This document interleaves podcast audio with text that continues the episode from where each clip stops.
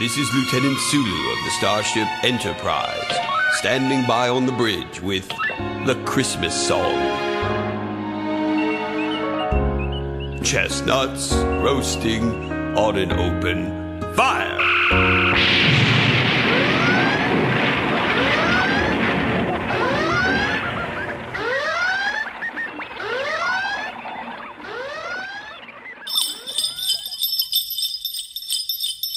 On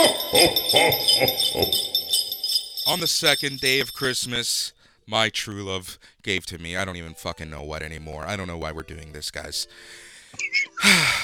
it's only Tuesday. It's only day two, and I've had it. On this episode of the It's Canon podcast, we're going to be talking about Star Trek Lower Decks, Season 1, Episode 2, Envoys. Original air date, August 13th, 2020. Let's let's get some reaction. Tyler, what did you think of the episode? alternate title. I watched Archer, guys. Have you seen Have you seen Archer? Have you like literally they stole three jokes from Archer in this episode, and like not like the recent season of Archer, like season one Archer. Also, like why'd we have to bring back Ferengi stereotypes? Like even the Star Trek team was like, "Ah, shit, we created space juice. Ah, dang it." we gotta undo that. And this show was like, no, it's funny though. and it's just Yeah. like, shit. Just, I hate this. Tyler, if you keep this up, you're gonna get coal under your tree. Well, I think I'll- I think someone's shitting in your stocking already there, but yeah, look, this is this is the coal under my tree this year. this is this is my punishment. God Oh, has man. punished me for my hubris, and my work never ceases. Phil, I am so sorry. as the resident less Trekkie, how how did this one feel? Was it a soothing balm or an angry piece of coal? uh, I, again, I I just thought it was lazy. If anything, I'm I'm not an Archer fan, so I've not really been exposed too much to that end of things, so I don't have that comparison there to do. But the episode was lazy, and it makes fun of itself for being that lazy. Yeah, it it it, it starts to, you know, lean into the ludicrous behaviors that the show is exploiting. Would you say that this this show made a cow pie, made a cow pie and wanted to eat it too? Yeah, yeah. So I'm gonna do for Phil and people who haven't necessarily seen Archer. So the pitch behind Archer is that he is a rule breaking alcoholic secret agent whose mom runs the agency so he can't be fired. Ah, who a recurring joke is that he doesn't read mission briefings. So all of that is in this episode. oh my god. Yeah. Yeah. Like again, that's season one Archer. Yeah, the girl says that. I I I, I I didn't even read the thing. Yeah. I Yeah. mostly skimmed mission brief, which is literally from Archer. I Totally. Is it also a political statement about what's going on in the states? I mean, probably. I hate to say it, but we've got nepotism. We've got people not reading their daily briefs, Sure. their mission briefs. Like I, I think that there's a, a political subtext or commentary about that. mean, But Yeah. Star Trek and Star Wars have always been s- Yeah. bananas political. I feel like to pretend now that it Yeah. wasn't, but like Star Wars, Star Trek, Star, Star Trek had the first interracial kiss on television. mhm. And like they've always been pushing that and they were they're basically space communists Yeah. uh, i also want to note that two characters are just rewritten for this episode um our our medical science team person her personality just has changed 60% from the previous Yeah. episode Yep. she just her priorities no longer exist it's all been changed for this instance so characterization don't care about that too much either Yeah. Well, here's the thing, though. So we had a different writer and a different director in this episode, and clearly they don't work together. From you know, in this bigger writers' room. So we get the cold open on the Cerritos, and it's infiltrated by trans-dimensional energy creatures. Uh, the being meets its match in Mariner, who attempts to stuff it in a tube before coaxing out of it a fancy new tricorder. Um, it gets winnowed down to a speck. The creature still tries to loom large, but accident- accidentally gets squashed on the uniform of Captain Freeman. Enter intro, which as Phil mentioned, I do like the intro. Um, I kind of like how it kind of sets up the show in the sense of, you know, it's unimportant in the Federation. There's a scene when there's a big fight with um, the Klingons and the Borg, and it kind of turns around and says, fuck that shit. So, you know, there you go. Yeah, the, the Romulan birds of prey are fighting the Borg cubes. Klingon Birds of Prey. Uh, That's as Star Trekky as I get. I know that name of that ship. All right, so Ensign Boimler boasts to Mariner and Tendi about his no. newest... Eh, Tyler? Just ignore me. Just ignore me. Keep going. All right. So Ensign Boimler boasts to Mariner and Tendi about his new assignment. He's playing escort to a decorated Klingon general, K'orin, transporting him to Accords on Talgana 4. As Boimler brushes up on his Klingon greetings, Rutherford pops out of a uh, Jefferies tube, blistered yet ecstatic. He recounts spending a week inside the Cerritos doing engineering work, but his occupational life butts up against his social life as he has to choose between follow-up work and his promise that he'd watch a pulsar with Tendi. Deciding not to go back on his word, Rutherford now faces the simple task of finding a less intensive division on the ship in less than 24 hours. Which, to Yeah. be honest, there's a joke in here that I thought was hilarious every time they did it. And that is when he goes and he tells whichever division that he's in, like he's in engineering, and he goes to the the head engineer who's like praising the crap out of him. And he goes, "Uh, "Funny you talk about this, but I want to switch divisions." And then you think that it's going to be like, "What the hell," you know, and and the guy's a poor reaction, but instead, yay good for you. You're going to get new opportunities. You're going to do this. You're going to you're going to really excel and be somewhere else. And it's just it was so star trek it made me laugh. That's cute. Yeah, that was cute. Yeah. All right. So but as, as tyler had pointed out you know it's a society where you don't need to be working and whatnot. And i just think that that that, that was a funny take on it. It's exaggerated and it's stupid but it actually was a joke that landed for me right? No, that was decent. His his part of that subplot was okay because Yeah. it mm-hmm. was like finding a place in this world, and what you like and what you're good at aren't necessarily the same. But like, Kendi just had to ask him two questions. Yeah. and like in the previous episode, she agrees with him that doing your job well is the most important thing. Just yeah the, the, the, the whole thing was just there to serve a story that they wanted to tell and it plot. betrayed a character. It, it betrayed like it ultimately like spoiler alert ultimately she could have just asked him would it be okay if i go into a Jefferies tube and watch the pulsar on my ipad? Yeah, that's what it comes down to. Yeah, like it, it, it was just like jedi fallen order. It just invalidated itself at the end. Like oh this is what we're doing now. All right. So we're gonna move on. Boimler is, you know, he's um super happy. He's decked out in his finest dress uniform. He's throwing finger guns at engineers. His confidence falls when he sees Mariner will now be accompanying him. It doesn't help that she shows her dedication to the mission by concentrating on slurping down ramen and playing with the new blast shields. Over in engineering, Rutherford anxiously requests a transfer from his supervisor. Despite his initial intensity, Chief Engineer Billups is joyous to see his prodigy exploring another path, with the rest of engineering surprisingly cheering his name in celebration of their departing comrade. So again, that was a fun little part. I do think that you know that um, that Rutherford story that should have been the episode, in my opinion.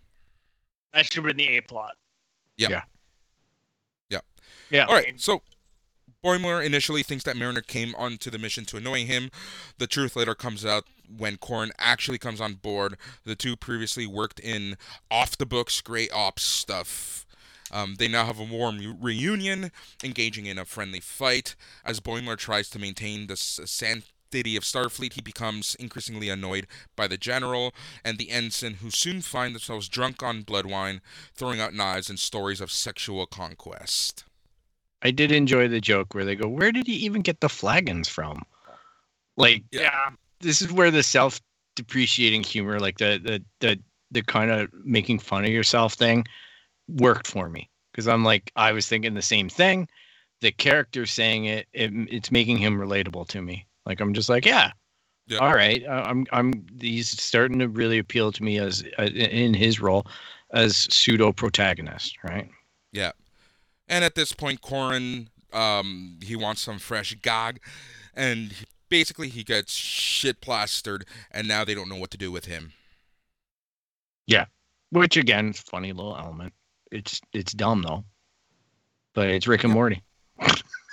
Um. It's it's Rick. He's he's just drunk. Yep. Hammered. Right? And and I I did think with the blast shields, I think they tried for a Simpsons joke there. I, I think they uh-huh. tried really hard. Bed goes up, bed goes down. And blast shields up, blast shields down, blast shields up. It just didn't, you know.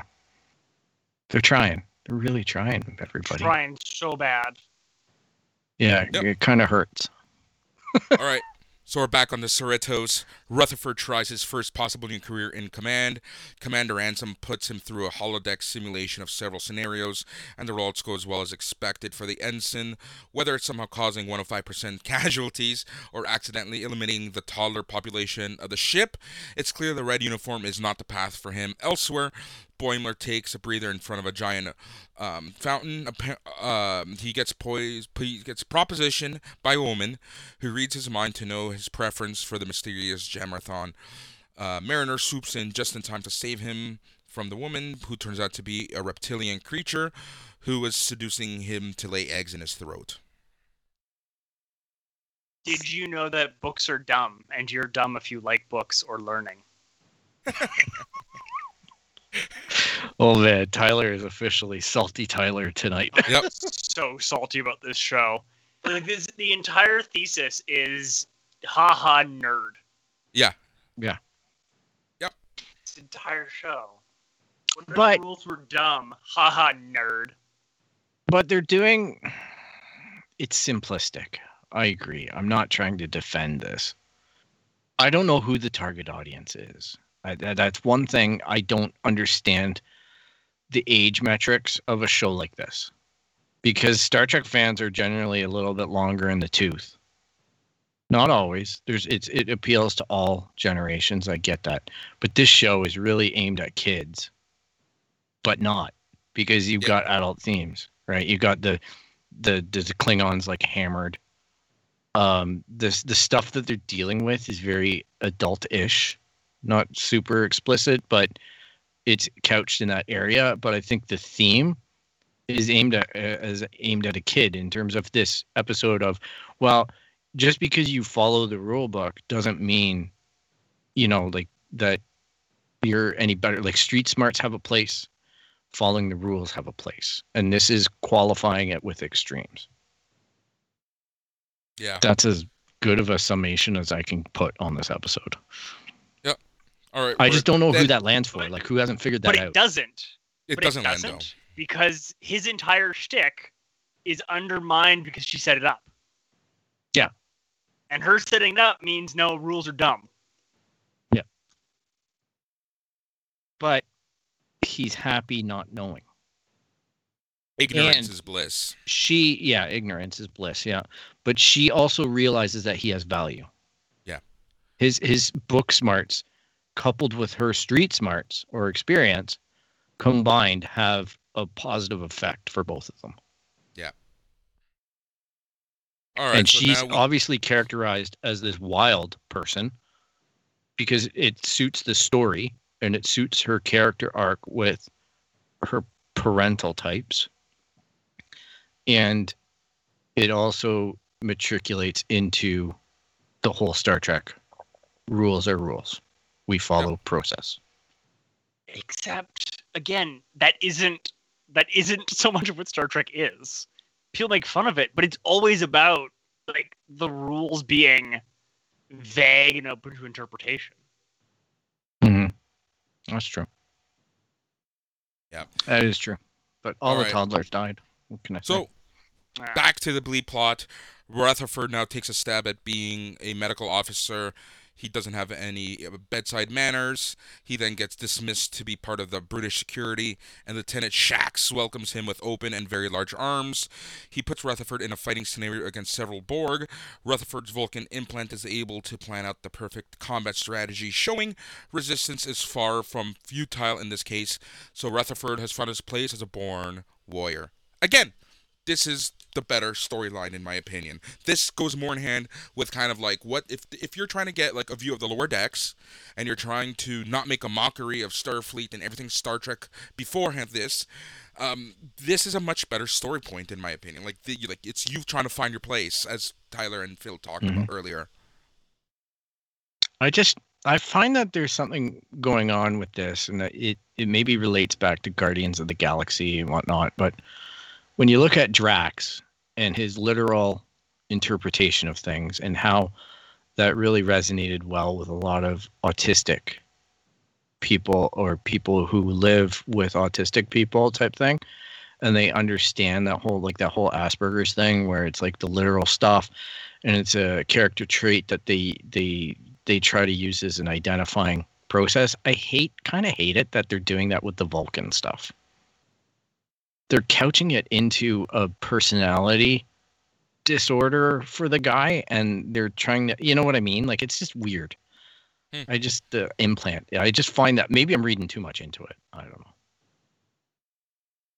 Yeah. I, I thought Tyler would get up like yeah, be like reacting to that somehow and it's like don't do don't No, you're right.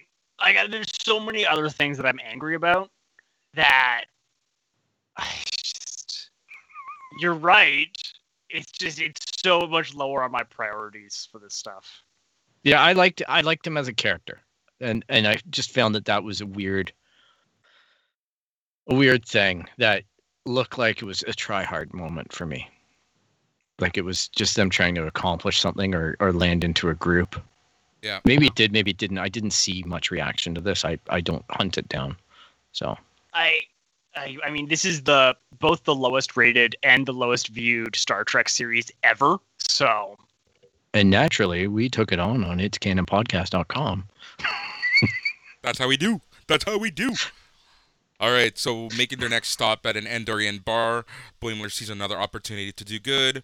He sees what he thinks is an elder being accosted. He breaks up the action only for the elder to become a thieving shapeshifter. Um, so he's wrong once again. Boimler gets saved from a bar brawl thanks to Mariner, who buys booze for everyone using money she stole from the taxor. Frustrated at this point, he doesn't know exactly what to do. He thinks that he's lost. He thinks that he's dumb. So he makes the joke that he's going to leave Starfleet behind and join a research asteroid and uh, consign himself to a mysterious death. Yeah. He's frustrated. I the the storytelling at this point, this was really when I started disengaging from the episode. Yep. I didn't care about any of it. I just didn't freaking care. Yep. All right, But so I was more interested in in uh, uh, Jordy. But yeah, exactly. So Yeah. we're gonna get back to Rutherford. So Rutherford gets welcomed into the bear pack of security to an excited group of officers. Um, he's super happy, um, and he's you know he's met with a lot of enthusiasm. So he's happy. He feels like he's finally home. So at this point, um, Boimler, because you know shit isn't going well, he's ready to give up Starfleet. Him and Mariner um, are walking around when they have a run-in with a seedy Ferengi. Mariner shows a surprisingly naive willingness to go down a dark path with him to his ship, while Boimler is much more suspicious of his body language. Um, at this point, he's able to expose the Ferengi as Ferengi as being malicious and pulls the Mariner away to find their runabout parked in front of the embassy. The two quickly dump an unconscious K'orin at the embassy steps, brush aside the parking tickets, and take off without looking back. So, as Tyler mentioned, you see kind of like the Ferengi back to their whatever personality you want to call it. Um, you know, it's it's kind of borderline racist, dare I say? critics have called it critics have called it space anti-Semitism. Um, Hmm. They were originally designed to be one of the big bads, and the idea was it was going to be like a capitalism versus the communism of the Federation. It was going to be one of the plots for I can't remember. I can't remember which show it was, but it's from that that DS9 Voyager TNG era. They were going to be mm-hmm. like a seasonal baddie kind of thing. And then very early on, they were like, "Oh no, we created Space Jews," and they tried to back back do it really quickly after that. But even season one of DS9 with Quark can be pretty cringy at times. Yeah, Yeah, I think it was TNG that introduced them. Yeah, they introduced Yeah, I them. think And it then was the the rewind. TNG bad guy. Yeah. All right, so then that's it. The Ferengi situation boosted Boimler's confidence. He's eagerly grabs his com badge back. Mariner asks for discretion on her mistake, but even Boimler won't take advantage of the opportunity to dunk on her back at the ship's bar.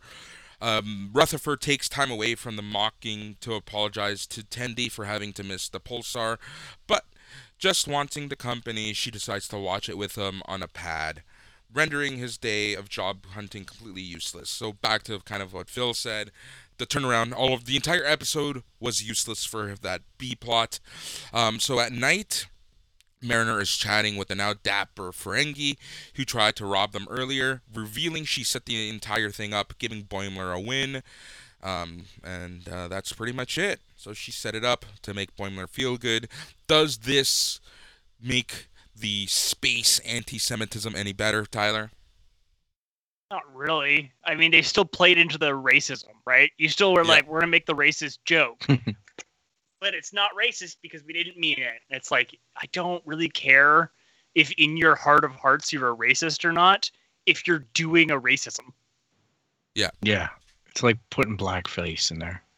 and again, I'm not saying this is the worst part of the episode. I'm just saying like they brought back a part that kind of even people from like people have all kind of agreed that that wasn't great and we should not like we should not lean into it. Mm-hmm. I, you know what is it? It summed it up that fun that little scene with the girl and Jordy, and him not even paying attention to her iPad. Yeah. Like, It's what the hell is the point of any of this? Like, like, just put a nail in it. It's done. Like, geez, don't get it. Like, it, it, Yep. it I- it's very rare that you see a show cannibalize itself in episodes like this.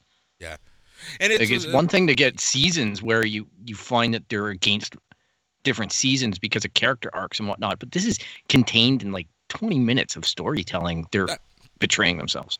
that's exactly what I was gonna say. Like, you know, we had 20 minutes, two plot points. First plot point was, you know, I'm a keener, and you know, not following the rules is better. The second plot point is, you know, I need to just, whatever. I guess go with not not venture out, do what I was doing. I don't know. It just seemed very counterintuitive, very anti Star Trek positive message type thing. Tyler, what are your uh-huh. final thoughts? I hate this. I hate this so much. And with that, Phil, how about you tell people how they can get a hold of us? Oh, certainly. Well, as as same as yesterday. If you got to hook up with Santa, you can definitely get in touch with us because Santa, he comes by all the time, especially at Boris's house. Always. But if you're actually like using the internet, then you can go to a website called www.itscanonpodcast.com.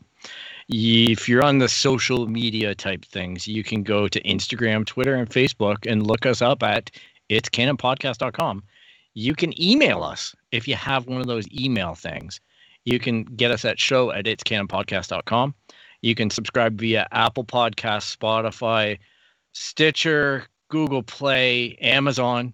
Please sign up on Amazon, leave us a review, leave us a rate, and make sure you subscribe to get notified of every single day that we're bringing out great content like this. Thank you so much for listening. Our content is great. What we're watching might not be, but I like to think that we make it better.